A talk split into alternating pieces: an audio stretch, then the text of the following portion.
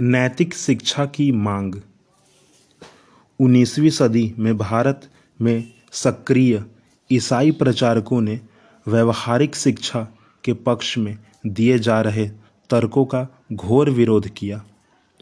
प्रचारकों का मानना था कि शिक्षा उद्देश्य लोगों के नैतिक चरित्र में सुधार लाना होता है और नैतिक उत्थान केवल ईसाई शिक्षा के ज़रिए ही संभव है।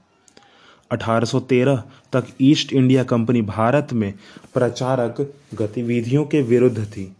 कंपनी को भय था कि प्रचारकों की गतिविधियों की वजह से स्थानीय जनता के बीच असंतोष पैदा होता होगा और लोग भारत में अंग्रेज़ों की उपस्थिति को शक की नज़र से देखने लगेंगे।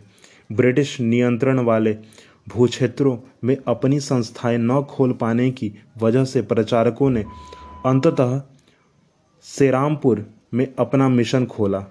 यह इलाका डेनिस ईस्ट इंडिया कंपनी के नियंत्रण में आता था।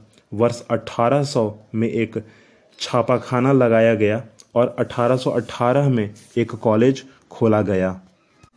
19वीं सदी के दौरान पूरे भारत में प्रचारक स्कूल खोले गए, परंतु अठारह सौ सतावन के बाद भारत के ब्रिटिश सरकार प्रचारक शिक्षा को प्रत्यक्ष सहायता देने में आनाकानी करने लगे।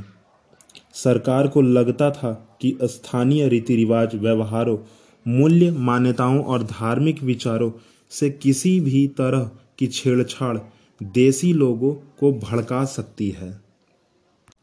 वहीं दूसरी तरफ़, स्कॉटलैंड के ईसाई प्रचारक विलियम कैरे, जिसने सेरेरामपुर मिशन की स्थापना में मदद की थी।